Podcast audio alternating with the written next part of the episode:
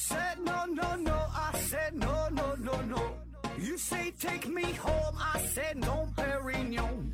You said no, no, no. I said no, no, no, no. No, no, no, no.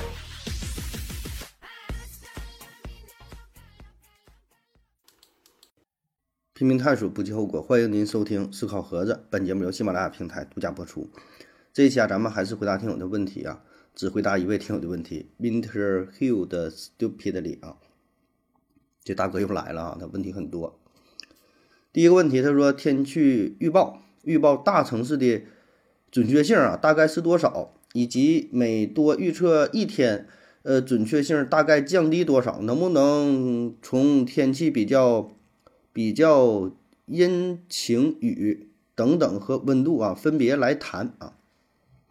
K 二幺五二说，呃，准确性啊，只有在预测晴天是比较准的啊，因为这个低气压没有云就不可能下雪下雨啊。但是高压情况下呢，呃，只是指阴天啊，但高压情况下是指阴天还是下雨下雪，并不能准确预测。尤其是小雨、中雨预测的，呃，准确度是十分困难的啊。就是说，看这个天上没有云彩，那基本预计啊，哎，它就不会下雨，对吧？它没有阴云呢。但是如果有云的话，会下雨，大雨、小雨这个东西就难度大一点啊。总总之，我个人感觉现在的天气预报已经相当准了。我记得小的时候，呃，有个顺口溜说这个叫四大没准儿，四大没准儿是什么呢？呃，醉汉的嘴，呃，小孩的屁股，醉汉的嘴，天气预报还是什么，还是什么男人的嘴，还是什么，反正里边就有这个天气预报，四大没准儿嘛，就是非常不准啊。但是呢，现在啊，又根据有这个什么气象卫星，对吧？又越来越多了，然后呢，计算机的算力也是越来越强，哎，因为这个。预测天气必然需要非常强大的计算能力，就是说你输入了这么多的信息，然后根据这个模型进行推演，如果计算能力不够的话，那么你预测出来的结果呢没有什么意义。好比说啊，通过这些数据，你能你你计算计算三天计算出来了，但是人家需要是明天的结果，那就没有用。哎，但是现在这个算力在提升，所以我总体感觉，呃，预测的是否下雨啊，天气的变化。已经是很准了啊，但说具体这个准确率能是多少？呃，我在网上查到的结果呢，说二十四小时之内它的这个准确率能达到百分之九十五以上，四十八小时的准确率呢是百分之九十左右啊，九十六小时的这准确率呢大概就是百分之六十左右了。然后呢，我还查到一个这个中国气象局召开的新闻发发布会啊。这是二零一二年十二月二号啊，中国气象局预报与网络司的副司长就金荣华，他是这么说的。他说，从预报准确度上来讲，全国二十四小时晴雨预报的准确率达到百分之八十六，就是是下雨还是晴天，这能百分之八十六。最高和最低气温的预报准确率分别是百分之八十二和百分之八十四，暴雨预警的准确率是百分之八十九，强对流。天气预警时间提前量可以达到三十八分钟。台湾路径，台湾路台风路径啊，它的预报，呃，二十四小时误差缩小到七十公里。哎，你看，这是它这这个你这就算官方了吧，对吧？官方给出的这个数据。当然，如果你说再具体到什么阴天、雨天、温度啊，这个就没有。他就没给特别特别细致了啊，这我能查到的官方信息就是这么多了啊。因为再涉及到一些具体的计算的话，那你说呢？是差一度的准确率是多少？差两度的准确率是多少？我没看到官方的统计啊，我也不会算啊。下一个，为什么会有有罪推定？哎，这是怎么来的？难道不是疑罪从无更能疑罪从无更能保证不会冤枉一个无辜的人吗？目前哪些国家是有罪推定啊？哪些国家选择有罪推定而不是疑罪从无的理由是什么啊？那些国家啊选择有罪推定啊？呃，有罪推定的优点是什么啊？关于这个有罪推定和无罪推定的问题啊，那么什么叫做有罪推定？就是指的未经司法机关依法判决。有罪，然后对刑事诉讼过程当中的被追诉人推定其为实质犯罪人。说白了就是还没有呃掌握充分的证据，就是咱先默认他是有罪的，然后呢一点点呢再再给他这个这个洗白啊，然后一看啊他是没罪的。然后另外一种呢是无罪推定，就是你没有任何证据之前，咱默认他是无罪的啊，直到找到相应的证据才说他是有罪的哈。有罪推定和无罪推定啊，但据我所知，绝大多数国家和地区现在应该都是这个是这叫无罪推定吧，默认的这人都是好人，对吧？你不能把每个人都当做歹徒，都当做犯罪分子啊。当然嘛，这个事儿我觉得它也是一个怎么说呢？该保持一个平衡的状态。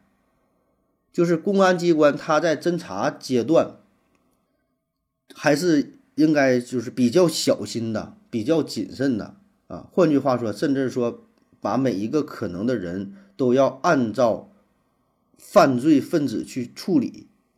这这怎么说呢？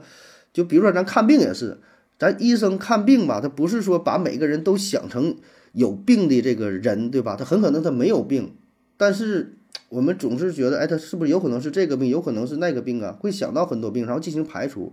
所以呢，公安机关他在他在破案的过程当中，侦查的过程过程当中，他可能也会有这种思想，不是说认定这个人就犯罪了，但是尽可能的收集一些线索，尽可能的还原出真相，而不是说默认每个人都是没罪。那那样的话，那你这案子就没法往下进展了啊。当然，我们说的这个是侦查阶段。并不是在审理阶段啊，审理阶段那就是另外一个情况了，呃，然后说在什么情况下会呃采用这种有罪推定呢？那么这就是一些特殊情况，确实也会这么去做啊。就比如说在嗯对这个犯罪嫌疑人进行审讯的过程当中，然后这个犯罪嫌疑人意外死亡了，然后这个死亡的过程又缺乏一些视频，缺乏一些证据。那你说这个人是怎么死的？是刑讯逼供死的呀，还是真的就是意外死的呀，还是怎么死的呀？那么在这种情况之下，可能我们没有足够的证据，那就需要官方证明自己是清白的，对吧？那要不然你闹不清楚了。再比如说像这个医院，在医院当中哈，医院这个比较特殊哈，它叫举证倒置。如果说一个呃患者，说这个医生啊有医疗事故，出现了什么什么什么问题？按理说是谁主张谁举证，对吧？我说谁偷我东西，我说谁打我了，你看我身上怎么的了？谁主张谁举证？但是医院这里边哈叫举证倒置。如果患者告这个医生说有医疗事故了，下一步怎么办？需要医生自证清白，说我是我这个操作过程是合理合法的啊，确实你恢复不好，那是什么原因？我给你解释啊，是你这个本身。呃，瘢痕体质，或者你是过敏了，或者怎么的，所有这些都需要医生拿出证据。为什么呢？因为患者不懂啊，医生你是整个呃这个治疗过程的一个主导，你掌握这些信息，包括说刚才的，就是说在呃这个审讯的过程当中，完事儿人家这个这个嫌疑犯罪嫌疑人啊意外死亡了，他相对是相对相对来说是一个弱势群体。那么就需要强势这一方拿出证据，证明自己是无罪的。当然哈，这个做法儿对不对啊？是怎么地了？这个也不是咱要讨论的事儿。我只是说存在这种情况，存在这种情况啊。这这这，咱评价谁有理没理的也不重要，对吧？我说啥也不能因为我的一句话，这个就是这法律啊、法规、政策它就改变了啊。只是说，在一些特殊情况，确实可能会先默认这个人是有罪的，然后需要自证清白啊。所以这个还是分一些是分一些具体的情况啊。但大方向来看，一般都是默认为他是无罪的，都是做这个无罪推定啊。下一个人可以把一堆细菌或者是病毒聚集起来，达到肉眼可以看到的程度吗？比如说一粒沙子或者很小。比如一粒沙子或者很小的一堆沙子就很明显。然后习德性立即回复说：“可以把细培养皿里边的这个菌落啊，这当然可以了，只要足够小，不是只要足够小，这很小的东西只要足够多，那这我们就能看到啊，那你说你看到这些东西它是什么组成的？这不都原子分子组成的呀？那你说原子那么小，我们怎么能看着呢？那一块金属一块铁，它啥组成的呢？铁原子组成的呀。那只要足够多聚在一起，我们就看着了呗。那有啥不能的？只要足够多啊，都能。下一个，一个人可不可以同时有多个宗教信仰？尤其是能不能有多个信仰？呃，比如既是犹太教又是伊斯兰教，有没有哪个国家承认可以有多个宗教？啊，一个人有多个宗教信仰啊？有，当然，呃，完全可以啊，完全可以有多个信仰啊，这个有啥不可以的啊？但是说这个你得看从哪个角度、哪个、哪个、哪个层面来来回答了。就是如果说出于你个人层面，你自己就想有多个信仰，完全可以呀。你说我又信基督教，又信犹太教，又信伊斯兰教，又信飞天意面神教。又信什么什么都行，你愿意信啥你就信啥呗，这是你个人的事儿，你自己脑子不乱，你自己能做到这种平衡，完全可以，那有什么不行的呀？而且我觉得这个事儿还还很常见呢，你知道吧？你不说有多个信仰吗？咱且不说宗教的事儿，就是这个信仰啊，信仰跟宗教是两码事儿，对吧？你有有人可以信仰别的，不一定是宗教，就咱们很多人也都有自己的信仰，但是你这种信仰。其实你都不了解，你知道吧？咱就比如说哈，这个灶王爷，你说咱们信不信灶王爷？你也不能说信或者是不信，但是呢，也算是一个这个习俗，一个传统，对吧？灶王爷上天，那腊月二十三，灶王爷上天，什么吃点什么灶糖啥的，那你你就必须得有这个仪式感。那这个灶王爷，严格来说他是道教的。然后咱初一呢，那你说有人去这个寺庙拜拜菩萨，拜拜弥勒佛啥的，那这是啥呢？这这这这是佛教的，那这就一个佛教一个道教了，这不就两个信仰同时存在呀？这发生在一个人身上，非常常见的事儿啊，所以这根本也没有什么冲突不冲突的事儿啊。我觉得很多人的信仰没强烈到容不下这个其他信仰的存在啊。就是作为作为个人来说，哎呀，啥玩意儿都信，家里边这边摆个观音，那边这个。摆摆个摆个什么摆个上帝啊，倒不是不倒不摆个上帝吧，上上帝也不用摆是吧？就是挂个十字架，咱说挂个十字架，这边拜着观音的也有啊，啥人都有。所以说这个只要你自己能平衡，那没有什么不可以的啊。你信仰信仰啥都行，愿意信仰啥信仰啥，这是一个个人方面。当然，如果出于这个宗教方面，那就不允许了，或者说绝大多数的宗教都有排他性。很多宗教的教义当中都写着呢，你只能相信我，不能相信其他的神。呃，像那个，呃，基督教，还有这个什么犹太教、伊斯兰教，不都有吗？都有有什么十诫，对吧？他说只能相信我，我是唯一的真神，你也不能崇拜其他的什么偶像，那都不可以。哎，这些呢，它都是共通的，绝大多数的宗教都是如此。为什么哈？因为你只有这样才能保证自己的宗教发扬光大呀，对吧？很简单了。所以你说有没有承认多个宗教的国家？就是国家承认多个宗教，当然是承认了，但是它宗教内部是不允许的。你像咱们国家宗教自由，对吧？你可以信仰任何一个宗教都行。咱说你别说是歪门邪道的，正常的宗教，你愿意信啥信啥，这就承认多个宗教啊。不，但但是问题就是你能不能你自己协调好，然后这个宗教教义它是不一样的啊，这跟国家它没有什么关系啊。下一个。中国少数民族名字，尤其是有自己语言文字的少数民族，他们起名是先根据他们的语言起名字，再翻译成汉语嘛？翻译成汉语有什么规则？比如说迪丽热巴，为什么是这个迪啊，而不是其他的那个迪？迪丽热巴的呃拉丁维文是迪丽热巴吉妹妹，那么她的身份证上、护照上是汉语拼音吗？以及是不是每个？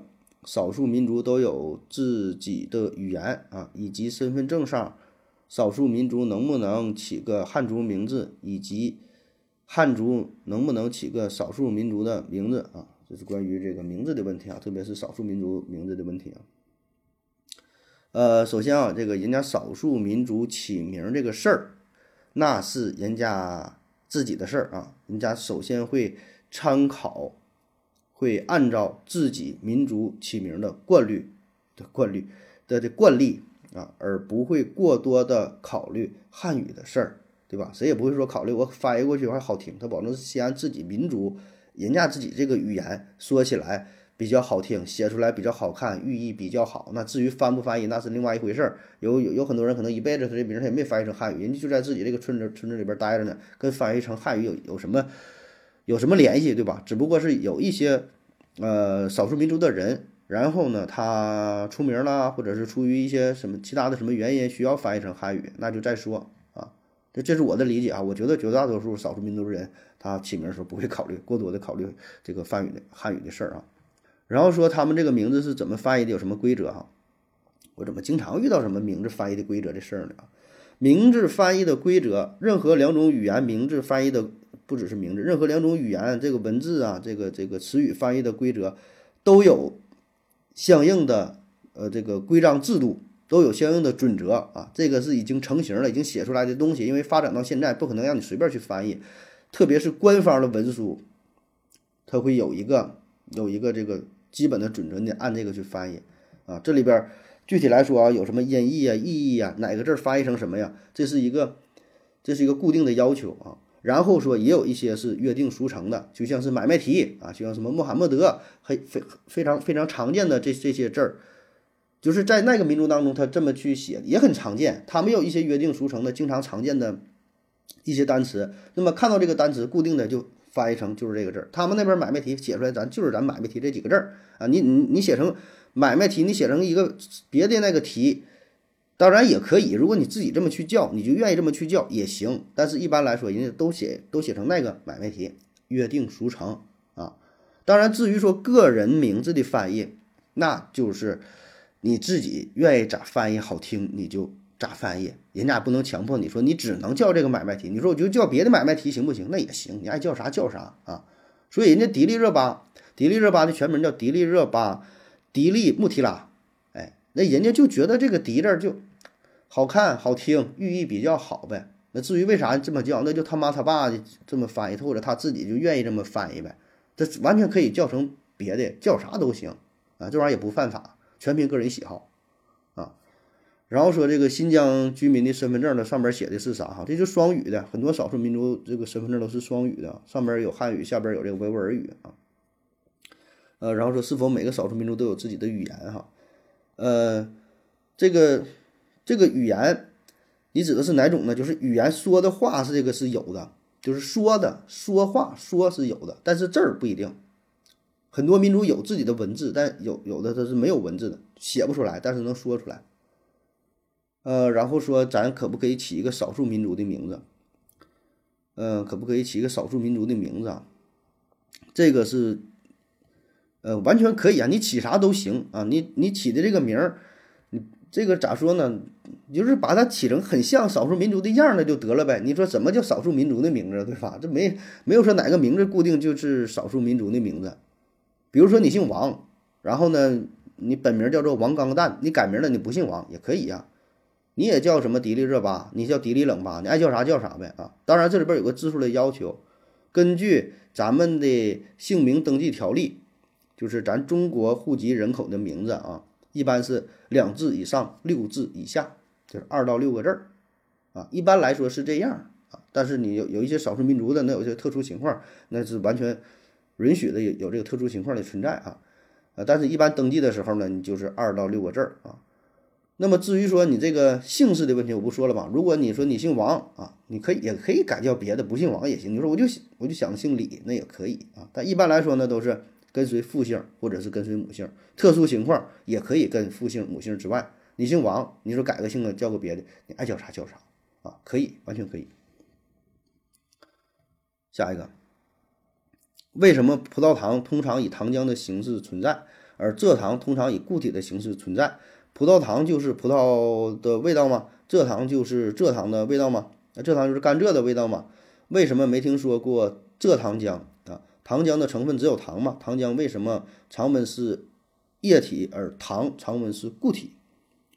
啊，关于这个糖的问题啊，这个葡萄糖啊，首先这个葡萄糖它也不只是液体哈，葡萄糖也有固体的形式啊。但是呢，我们能够接触到的，我们听说过的，我们知道的，就是临床上医院当中一这个打这个吊瓶对吧？输液就是用的这个葡萄糖啊，然后以为它就是液体啊，或者说确实它更多的是以液体的形式存在啊，它也有其他形式的。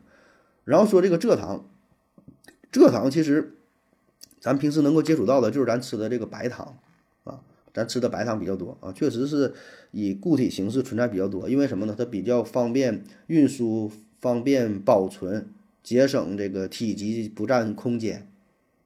当然，你要说平时你就吃葡萄糖的也行，你愿意吃你就你你就你就吃呗，对吧？那葡萄糖确实你渴的时候，医院当中也有啊，实在特别渴了，你拿葡萄糖一喝，也也可以啊，也不犯法，呃，然后说什么什么糖浆什么这些什么形式啊，就是都可以，什么形式都可以啊，这没有说固定的，它只能是固体或者是只能是液体啊，以什么形式存在都行。下一个说这个蝙蝠是。倒掉的，那么他们吃进去的东西不会因为地心引力从口里掉出来吗？以及他们拉也是倒着的吗？人可以倒着吃饭，那如果倒着食物怎么克服重力啊？卡曼哈的野草回复说：“你可以试试倒着喝水呀，看看能不能喝进去啊。”啊，说这个蝙蝠倒着是吧？会不会因为地心引力把这个东西空出来啊？那。如果要是按照你这个说法的话，那就是倒立，那就没法吃东西了呗，啊，就是咱吃东西，咱吃东西这个事儿，并不仅仅是因为这个重力的原因导致食物食物的下落啊，食物向下移动，它也是依靠你口腔食管整个这个食道肌肉的收缩运动，然后把这食物咽下去的。你拉屎的时候也是啊，它不是靠的是重力，靠你本身这个胃肠道的活动蠕动把这个屎给挤出来。这个这个人体它这玩意儿不能干靠重力啊啊，所以你可以自己做个实验呢。你说你躺着的时候你能不能吃东西？也能吃。那你想想躺着时候呢？按理说整个重力往下呀，那你躺着时候那就下不去了，对吧？甚至说倒立时候能不能吃东西？也能吃。你可以试一试，确实能吃。而且你再想想那些宇航员在空间当中他们怎么吃的东西。要按你说的话，这在太空站里边那没有地球的吸引，那咱吃不了东西，就全饿死了，对吧？所以这个是跟跟本身身体结构有关啊。那么蝙蝠也是该吃也能吃啊。呃，然后说这个拉的问题是吧？拉的问题会不会拉拉拉自己一脸或怎么拉的？这个蝙蝠啊，它休息的时候是倒挂的，睡觉的时候是倒挂的哈。但是它撒尿的时候，它怎么撒呢？哎，这网上还真有那个视频，我看有那些好事者拍这个蝙蝠撒尿的视频，挺有意思啊。它排泄的时候，它是把身体转一下，就旋转过来，然后呢，用翅膀上的那个触手，就是抓住把身体扭过来，脸是朝上的，然后再去尿，啊，所以尿不着自己身上，它也不傻，是吧？下一个，氢气、氦气、氮气、氧气啊，都各有轻重。那么在地球的大气层当中啊，呃，会不会分层啊？为什么呢？以及不会飘出大气层吗？以及假设没飘出大气层，是不是因为没有达到第一宇宙速度？齐德星里几回复说，不会分层是因为大气是动态的，不具备沉淀的条件。如果在一个完全静止、无摇无摇动的环境当中，是会分层的。K 二五二说呢，差异太小啊，气体分子的质量差异不足以抵消大气运动的动能。呃，思维盒子回复说的会飘出吧？啊，关于这个大气是否会分层以及它是否会飘出的问题哈。首先呢，这个大气是不是分层了哈？这个大气层啊，它的范围非常广啊，分不分层呢？它既分层，它也不分层啊。什么叫既分层也不分层？就是大约在一百公里以下呢，它是不分层的；在一百公里以上呢，它是分层的。啊，这个这个具体有很多的研究啊，这你自己百度吧，这是很专业的问题，很成型的问题啊，你一查你就能看得明白。就是在这个一百公里以下呢，各个成分相对来说是比较稳定的，因为什么呢？地表有有复杂的大气湍流，各种运动，就是这些东西会随着地球进行自转，然后呢有周在周期性的被太阳进行加热、进行散热，这些也就导致了。在较低的大气层的空间当中，这些大气是一直处于一个运动的变化的状态。说白了，就像一杯水，一直有筷子在这块搅，一直搅，哎，给它搅的乱七八糟的，它是达到了一个均匀的状态，它也就分不出层了啊。那么再高一点的话，一百千米、一百千米以上的话，那么这种影响是相对来说是比较小的啊，它可以呈现出这个分层的状态。所以呢，这个大气是否分层啊，需要考虑的因素很多，包括说这个重力的影响、分子热运动的问题、大气湍流的问题，还有呢就是这个化学反应的问题啊。当然，你提你提到你说的这几个东西，可能这种反应不是特别明显，但是大气当中还有其他的气体啊，有的会发生一些反应。然后说这个这些气体会不会跑到呃，就是宇宙空间当中，对吧？那确实会跑啊。你看这个大气层嘛，大气层它分很多层啊，从下往上叫对流层、平流层、中间层、热层、逃逸层，最外边就是这个逃逸层。为啥叫逃逸啊？它能叫它它能逃逸，所以叫逃气层、逃气层，叫逃逸层，就大气层的最外层。那么这层的空气在太阳紫外线和宇宙射线的作用下，大部分的分子都发生了电离。所以呢，就是使得这个质子和氦核的含量大大的超过了中性氢原子的含量。那么这里所受到的地球的引力也非常小，所以呢，很多质量较轻的气体微粒儿就非常容易逃逸到外太空当中。啊，所以它叫逃逃逸层，确实会逃逸啊。下一个，歧视是歧视是先天的还是后天的？比如说。呃，说到白色就想到了纯洁，说到黑色就想到了厄运，这是怎么来的啊？他说歧视就是瞧不起人那个歧视啊。然后又补充说，呃，以及有什么行动是完全后天的，或者是完全是先天造成的啊？一个人可以完全没有歧视吗？还是潜意里潜意识里就有啊？呃，这一贴地飞行回复说，白色的东西维持白色很难，很容易变黑；黑色的东西维持黑色很容易。呃，大多数东西。呃，变大多数东西变脏的表现就是颜色变深，洗干净的表现就是颜色变浅。呃，说关于这个歧视的问题和颜色的问题，说实话，这两个问题吧，单独拿出来问吧都没有问题啊，都可以聊一聊。但是你把这俩事儿放在一起呢，我反倒是这个无所适从了。就是歧视，歧视一个人儿，对吧？你就是看不起谁，这我这玩意儿就跟颜色有啥关系啊？颜色看到白色想到纯洁，看到黑色想到厄运，这很正常。咱看到红色想到了火焰，看到蓝色想到大海，就非常平和。这就是一个自然的联想啊！这不是说咱歧视黑色、歧视白色吧？我我我没太理解你这个重点想说的是啥哈？我就咱就说说这个，说说第二个问题吧。你这个什么先天后天的问题啊？说有没有完全是先天的、完全后天的行为啊？这个有啊。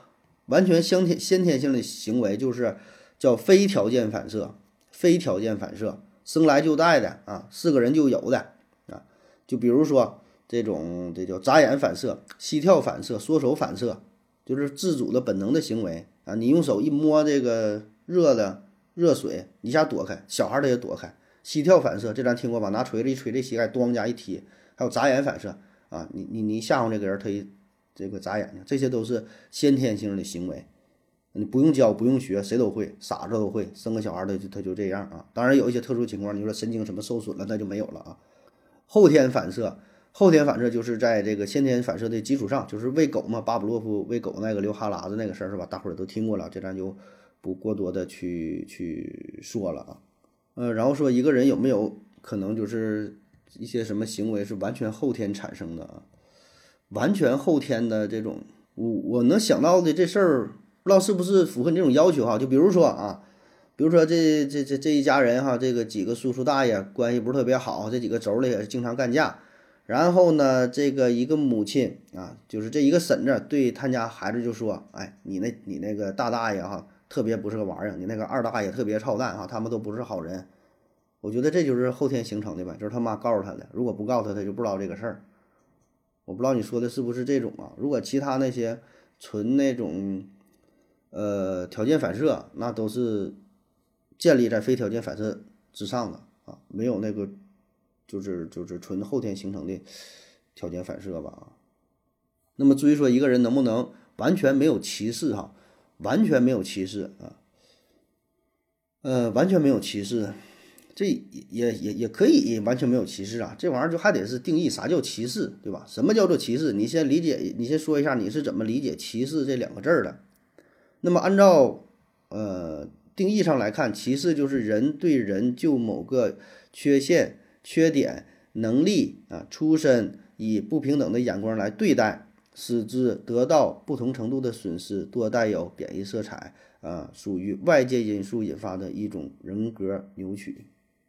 那么，如果是按照这个定义来看，我觉得不可能完全消除歧视啊！我不知道你是否认可这个定义啊？如果你要认可我这个定义的话，咱就接着往下去聊啊。如果你不认可这个定义的话，那你先说出你的定义啊。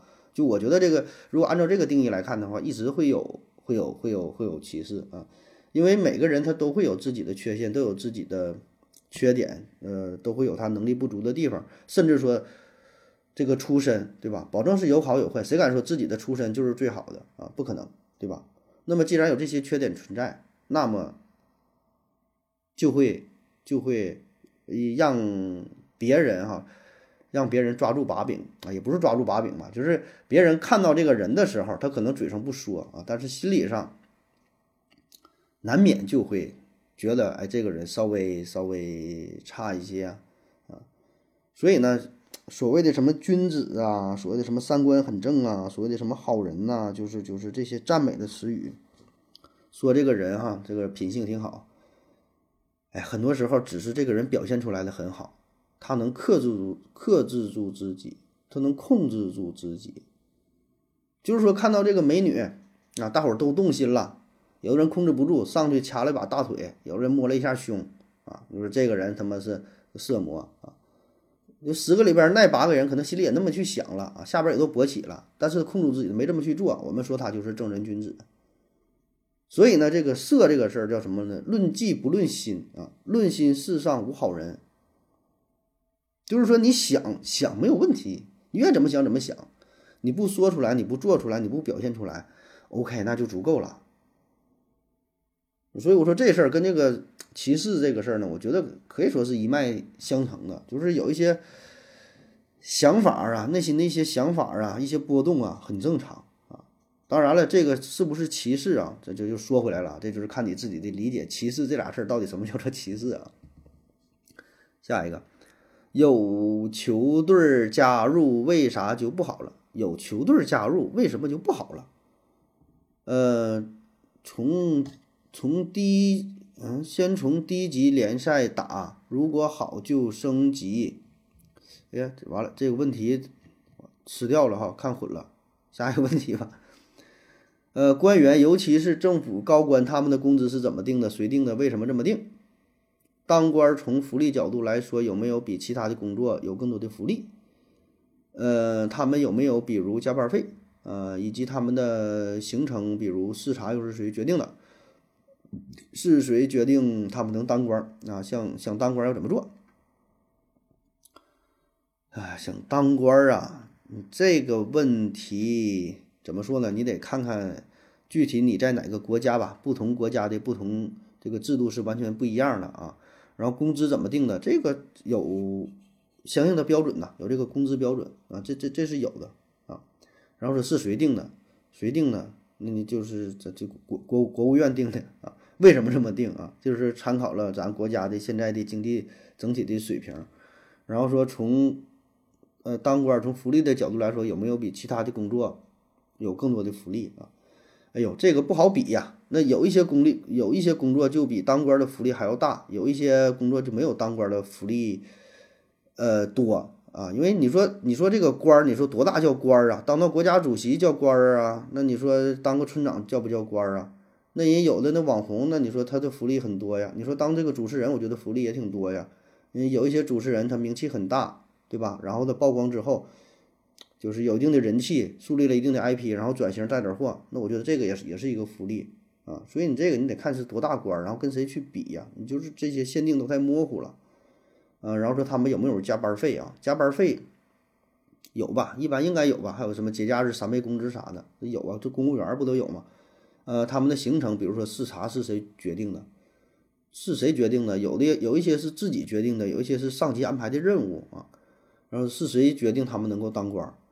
呃，谁决定他们当官？这个你得你得这个咋说？这很多方面啊，有一些是自己考上的，你考公务员；有一些呢是人家提拔出来的；有一些是人官二代；有一些是内定的，各种各样的，什么样的都有啊。然后想当官怎么做？想当官，那会儿好好学习呗，考个好大学是吧？下一个，为什么堡垒之夜在国外火，而在国内不行啊？相同的游戏，比如网易的蓝洞，在国在国内外都火啊，堡垒之夜为什么只是在国外火啊？嗯，堡垒之夜啊。堡垒之夜为什么在国外火？这个堡垒之夜呀，它是一个大逃杀式的这种游戏模式啊，在固定的地图当中呢，随机的地点，然后捡取随机刷新的装备。哎，那么这一点呢，在很多大逃杀游戏里面呢，就都出现过哈。但是说堡垒之夜，它的不同之处在于呢，就是打破了建筑物，也就是这个枪战当中掩体不可破坏性。它这里边的建筑是可以被打坏的，玩家们呢要通过手中初始获得的这个小锤子去击碎相关的物品，然后能够获得自己想要的建筑材料，啊，这就增加了一定的趣味性啊。当然，我说这些都是瞎分析，好没有用啊。为啥呢？因为类似的游戏也有啊，就是先出的出现了这个结果，然后我们再根据这个结果，根据结果再去分析原因，都是扯淡啊。就是一款游戏火不火吧，除了它本身。剧情、画面啊，游戏操作啊，游戏性啊，互动性等等等等这些哈，都做到位了之后，剩下的只能交给市场，就是交给怎么说呢？就玩的就靠运气吧，很多都是随机事件。谁敢说我这款游戏做完之后一定会火，一定会在中国火，一定会在外国火呢？全扯淡。都是火完之后了，完分析，哎呀，这个又是符合国情了，这又是符合这个区域文化了，谁也不知道。所以你现在很多大公司的打法是什么？都是养蛊式的打法。啥叫养蛊啊？抓一堆这个毒虫子，扔小瓶里边，最后谁活下来谁就牛逼就完事儿。你看那腾讯还有什么很多那种大公司，网易什么不都是吗？拿钱一砸，砸十个工作室做他妈一百个游戏，做出一百个游戏有两个火了那就够了，剩下那九十八个全都他妈扔了就完事儿了呗。所以谁能说这个火呀？就是你分析能分析很多种原因，但没有意义，没有意义啊！只能说有个参考性的作用。但是谁再这么去复制，还按这条路走就能成吗？它不一定。下一个，一些家具，比如说呃座椅板凳，边缘呢都是直角而不是弧线，呃为什么不做成弧线型的，棱角分明？的设计撞到不是危险概率更大嘛？思维盒子回复说，也有很多弧线型的，以前工艺落后，呃，倒角啊费工，所以不做啊。说这桌子啊，为什么直直角不做成弧线的？呃，其实也都有啊。你说的那个直角，它也不是那么那么锐利、那么尖的这个直角，对吧？它只是有点直啊，有看起来有点直，但也是经过了这种一些一些加工处理，还是挺挺圆滑的啊。再有呢，就是本身你撞到桌子这个概率也不大。你说你一年你能撞到几回啊？谁天天撞这玩意儿呢？对吧？这桌子生产出来也不是为了撞的啊。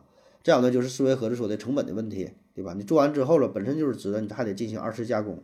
还有呢，就是出于这个美观的考量啊。你说就是起码在咱们观念当中，可能这种横平竖直看起来比较好看啊，比较美观。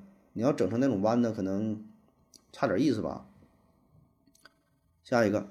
呃，读唇语的正确率啊，大约是有多少啊？假设一个人，呃，讲演，嗯，没有这个，我没有声音，正确率是多少？如果普通话不标准，影响正确率的多少？呃，有没有哪些读唇语的有名专家？呃，读唇语一般看不到舌头是怎么读出来的啊？舌头不是最影响发音吗？啊，那个唇语的问题上。那么唇语啊，就是靠看别人说话时候嘴唇的变化、动作来解读他说的话的内容。那么有一些听力障碍者呢，他就会使用这种技巧来跟他人进行交流啊。那么说这个唇语它的正确率能有多少啊？呃，我看到一个数据的报道，说是这是在二零一六年三月份到九月份啊，他是呃做了这么一个研究，从这个节目库当中随机选取了。二百个说话的场景，然后呢进行了对比测试哈，最终呢这个结果就是人类专家完全读懂这个准确率啊才百分之十二点四，然后呢用这个 AI 做了一个对比，说 AI 的准确率能够达到百分之四十六点八，AI 还挺厉害哈。然后说如果普通话不标准，影响正确率是多少啊？这个很遗憾哈，数据呢，没找到啊，没有确切的数据啊。然后有没有哪些读唇语的有名的专家？这有啊，保证有啊，每个领域都有自己的专家啊。但至于是谁，我也没心思去找，你自己百度去呗，你就找呗。中国读唇语最厉害的是谁就完事儿了。呃，然后读唇语不是看舌头吗？是怎么读出来的？都不看舌头，唇语唇语嘛，就是看看嘴唇啊，所以叫唇语，它不叫舌语啊。然后最后一个问题，他说这个舌头它不是最影响发音的吗？啊，对呀，舌头当然是最影响发音的呀。就是我们说话的时候啊，其实，呃，这是一个配合，对吧？嘴唇、舌头叫什么？舌、唇、口，呃，咽喉等等等等这些配合啊。就是在所有这些音标里，大约咱百分之只有百分之三十左右是靠咱嘴唇来控制的，剩下绝大多数是靠这个齿音啊，这个舌音还有这个喉音，这也就导致咱确实这个唇语看的是不准。刚才不说了吗？只有百分之十二点四啊，很不准啊。而且再加上有一些人可能胡子比较浓密，然后呢嘴型的变化可能不是特别明显啊，确实看不准。但问题是，那你那又能怎么办？对吧？就是你。提出问题是一方面，然后我们想一想有有没有更好的办法？那没有啊，你看不到别人舌头啊。你确实如果能看到舌头就更好。那你现在问题就是看不到，谁说话的时候也不会刻意把舌头伸出来。当然，就算能伸出来，他也发不准这个音了，对吧？所以呢，只能看嘴唇啊，那准不准也只能只能这样了，要不然还能怎么办是吧？下一个是吧？盒子觉得一个社会全职从事娱乐以及艺术方面的人呐，占总人口的比例多少比较合适？中国这类人，呃，是百分之多少比较合适？从事娱乐方面的人口啊，占总人口的比例啊，这个事儿我还真就没想过哈。呃，我查到一个数据，不知道准不准，就是说咱中国所有演艺明星加起来才十万人左右，才十万人左右，就是就是真正的从事全职的，就你说这种全职的演艺明星，专门的，就是说歌手啊。这个电影演员呐，嗯，就是什么什么，从这就这方面的哈，才十万个左右，哎，其实你说这个数跟咱总人口比例来说，并不算多，对吧？也就是万分之一呗，对吧？就是咱十四亿人，然后呢，这是十万，对吧？万分之一，万分之一都不到，但是给咱的感觉好像就是有很多的这个演艺明星啊，为啥呢？就是因为这些明星占据了咱们生活的。很多时间，对吧？你现在你说你一打开电视，不管是看，对你说咱打开电视能干啥？无非是看电影、电视剧、演唱会、综艺节目，这不都是这帮明星吗？你甚至有一些明星，叫叫什么叫全息的嘛？他又唱歌，又主持节目。就现在很多综艺不也是串来串去嘛？你说这明星上这个综艺，上完这综艺又去那个综艺，都是一个人。然后呢，这这个这个演小品什么也是，有些演员也演小品，很多歌手也演小品，然后又去什么，就都是这帮人。其实说实话，按数量上来看，确实是不多啊。我个人感觉不多。你要说十万人，我还我真没觉得有这么多这个这个演员呢。你你仔细想一想，你数一数，就你能说得上来的这些明星，你能说出多少个真没有多少，对吧？特别有名的，你说能有几个？真就不多啊。所以啊，我觉得这个并不是一个人口人口比例的问题，人口比例的问题，你爱有多少有多少啊。当然啊，我就是，呃，怎么说呢？如果说你让我当一个国家的领导，让我管这个事儿啊，我我我我可能我可能说是会从哪个方面去管呢？就是管这个明星的收入这方面管一管啊。就是你控制数量，我觉得意义不大。你不不可能说的只让。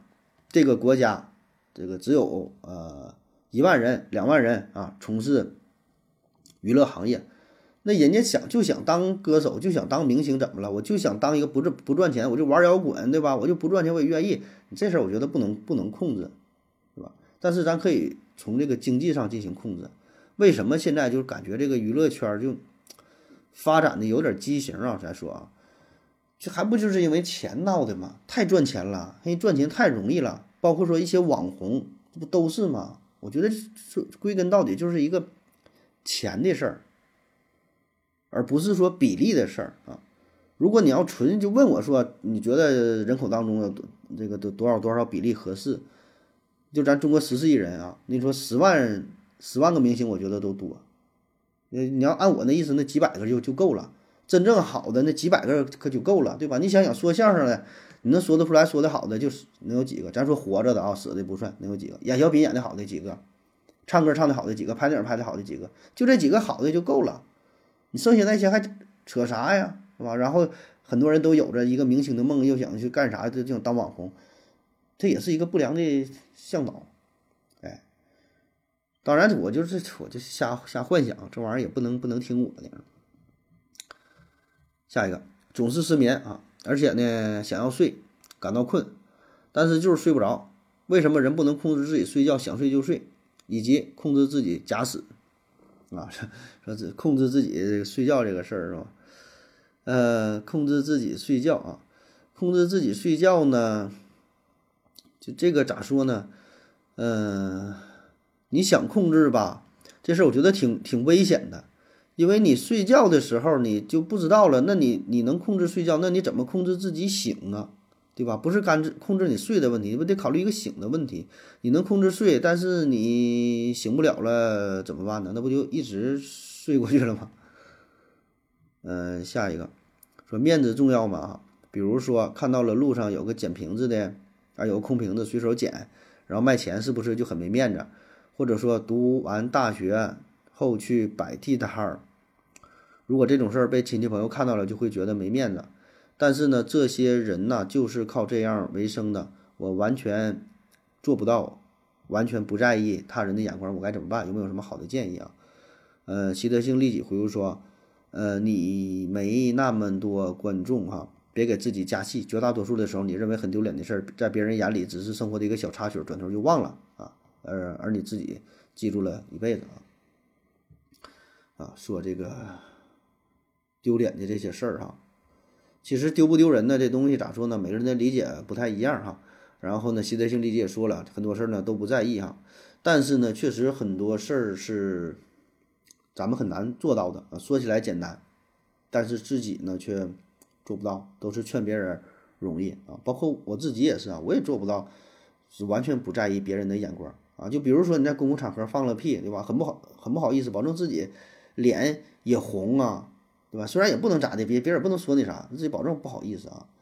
所以说这个事儿，我觉得也不用在意啊。我说的不用在意，就是不用强迫自己非得去改变啊。不好意思就不好意思，这是人很正常的一个一种一种状态，一个一种一种反应，一种表现啊。所以呢，你也不用去改，哎，做不到就不要强迫自己啊。就是说，这人的性格就是不一样，有的有些人就是比较外向，有些人就是比较内向。天生有些人就适合做销售，适合去跑业务；有一些人可能就适合宅在家里边儿啊，在网上跟别人对骂，对吧？每个人他都是不一样的啊。而且呢，我觉得这也是跟一个人的经济状态有一定的关系啊。就是说，看到一个瓶子，你想捡又不好意思，如何如何？我我我只能说你还不够穷，只还只能说你不够穷。如果你足够穷的时候，你别说是瓶子了，你就去饭店当中看人剩的那个饭菜没吃了的，你都会捡起来就吃，就是你不够穷。当你足够穷的时候，很多事儿也都会发发生改变了啊！我觉得是这样的啊。下一个哈，体外受精的孩子会不会没有体内的健康？呃，以及如果是用技术储存很久的精子受孕出生的孩子，是不是没有直接生出的健康？呃，有没有具体的数据以及文献？啊，没有啊，没找到，确实帮你找了，确实没找到啊。下一个，自助餐的性价比，自助餐的性价比点餐高。自助餐的性价比点餐高，为什么相对的自助餐的比例好像比较小？呃，而且去的次数也不多。小熊猫来回复说，性价比很高，对老板就相反了。K 二二五二回复说，吃饭很多时候是一种社交，不是为了追求性价比。啊，说自助餐的性价比很高啊。嗯，首先我觉得，呃，你说性价比很高吧，嗯，就是从哪个角度看吧，我觉得性价比也不一定很高，就是啥？你说这个自助餐啊，呃，当然什么价位都有啊，但咱说一般的，比如说一个四十九的一个自助餐，咱说还行，对吧？也不算很低，不算很高了，一般的一个水平啊，还好。四十九块钱的自助餐，说明什么？说明你花了四十九块钱呢。可能是吃到点好东西，吃着很多肉，如何如何的。但是对于我个人来说，我天天吃这四十九块钱的自助餐，我觉得很贵。中午我可能会花十五块钱吃一碗面条，那就完事儿了。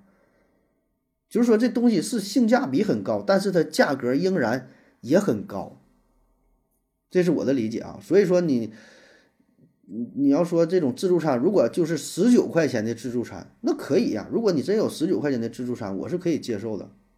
啊，我我我能，我甚至说经常去吃，你这个菜样经常变化，嗯，包含的种类也很多。当然，咱说不用特别好啊，说就纯肉如何如何的，差不多的，呃，各种口味的都有，那我能接受。但问题在于，这么便宜的自助餐不常见，对吧？稍微好点的八十八、九十九，对吧？有点海鲜的幺九九的，那你说这个性价比高吗？啊，所以说这东西它不适合经常去吃吧。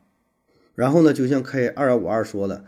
就是咱现在吃饭呢，它不是单纯的字面上的吃饭，把肚子填饱这么简单了啊！吃饭它是，它是很复杂的一个社交的过程，这里边咱追求的是一种多多元化的东西，对吧？不简单的是简简单单的是吃饱了，还有那什么吃好啊，品尝各种味道，追求各种风味，甚至是有格调，对吧？吃的是什么一种服务，还有一些商务的宴请，吃的是一个档次。所以呢，很多时候这个这个这个事儿呢，不能干看性价比，对吧？就自助餐它有它的特点，但它并不能满足咱们所有方面的需求吧。如果你也想提问的话，请在喜马拉雅平台搜索西西弗斯 FM，在最新的一期节目下方留言即可。回答的可能比较慢，不要着急哟。